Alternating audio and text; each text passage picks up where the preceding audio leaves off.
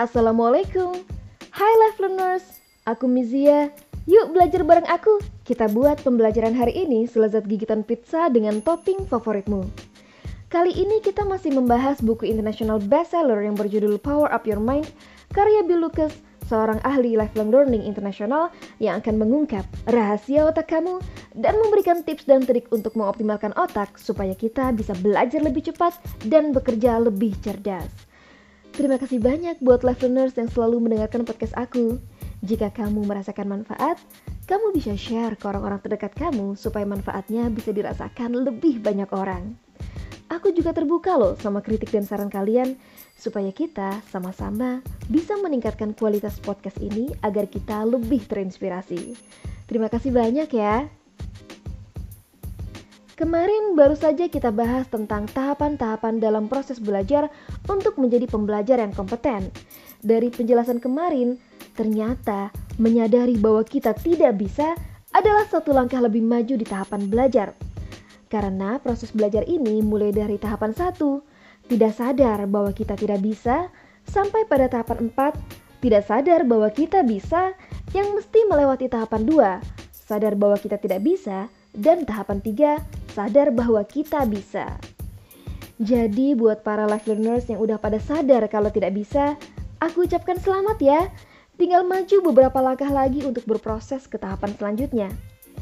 Anyway, life learners yang sedang di tahapan kedua, lagi sadar kalau pada nggak bisa apa sih? Share cerita kamu di kolom komentar ya. Siapa tahu cerita kamu bisa menginspirasi aku dan life learners lainnya. Terima kasih. Nah, life learners, setelah mengetahui keempat tahapan belajar kemarin, hari ini kita akan membahas tentang kesalahan fatal dalam memahami konsep pembelajar serta learning cycle atau siklus belajar untuk membantu life learners mempelajari teknik belajar menjadi pembelajar kompeten. Penasaran kan? Simak podcast ini sampai habis ya.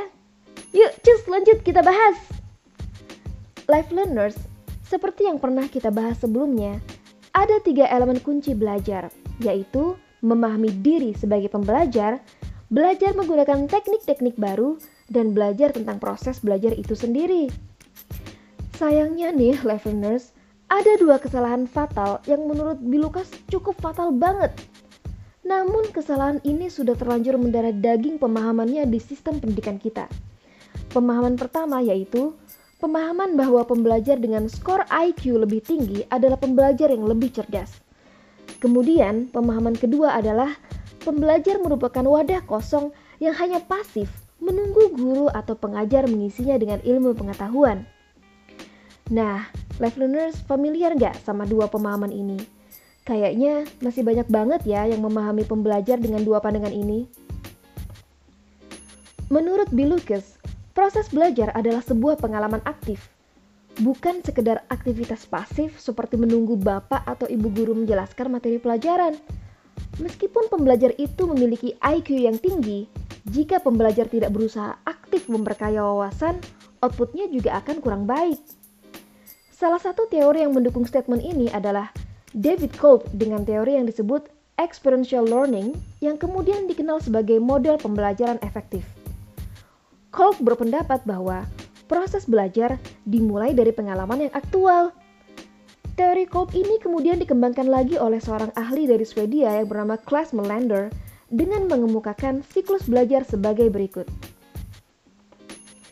Siklus pertama adalah motivation atau motivasi, di mana pembelajar siap secara mental dan siap menerima hal-hal baru. Siklus kedua adalah information atau informasi, di mana fakta dan data berubah menjadi informasi yang diterima oleh pembelajar. Siklus ketiga adalah processing atau mengolah, di mana informasi yang diterima oleh pembelajar tadi diolah menjadi pengalaman dan wawasan. Siklus keempat yaitu conclusion atau kesimpulan, di mana ada momen aha ketika menemukan pengalaman dan wawasan menjadi sebuah pengetahuan.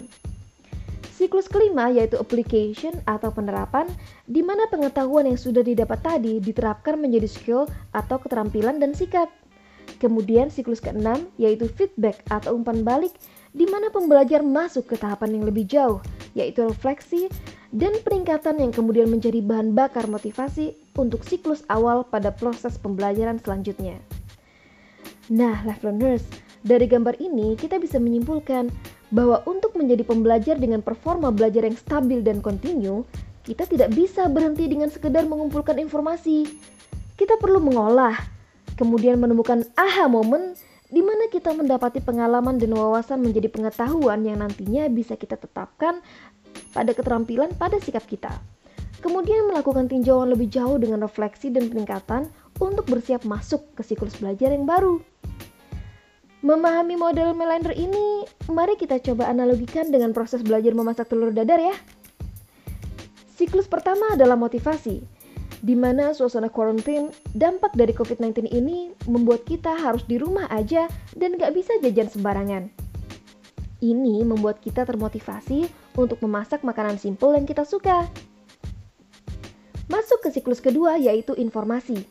Ketika mendata masakan simpel, tercetuslah ide memasak telur dadar.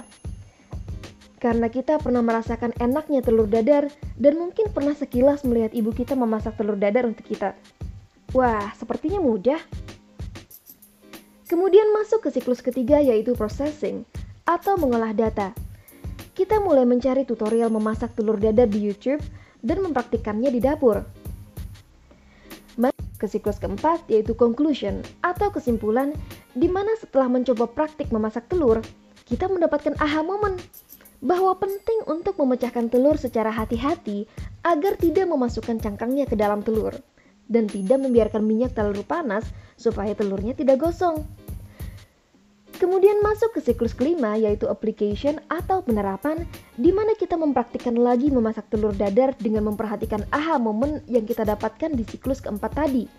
Hingga akhirnya kita bisa menggoreng telur dadar dengan sempurna.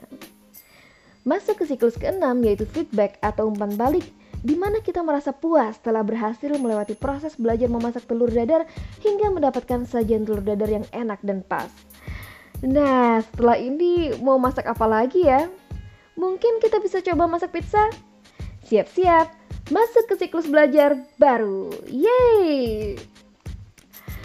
Nah, life learners, itu tadi sajian podcast kita hari ini tentang kesalahan fatal dalam memahami konsep belajar dan learning cycle atau siklus belajar untuk membantu life learners mempelajari teknik belajar menjadi pembelajar kompeten.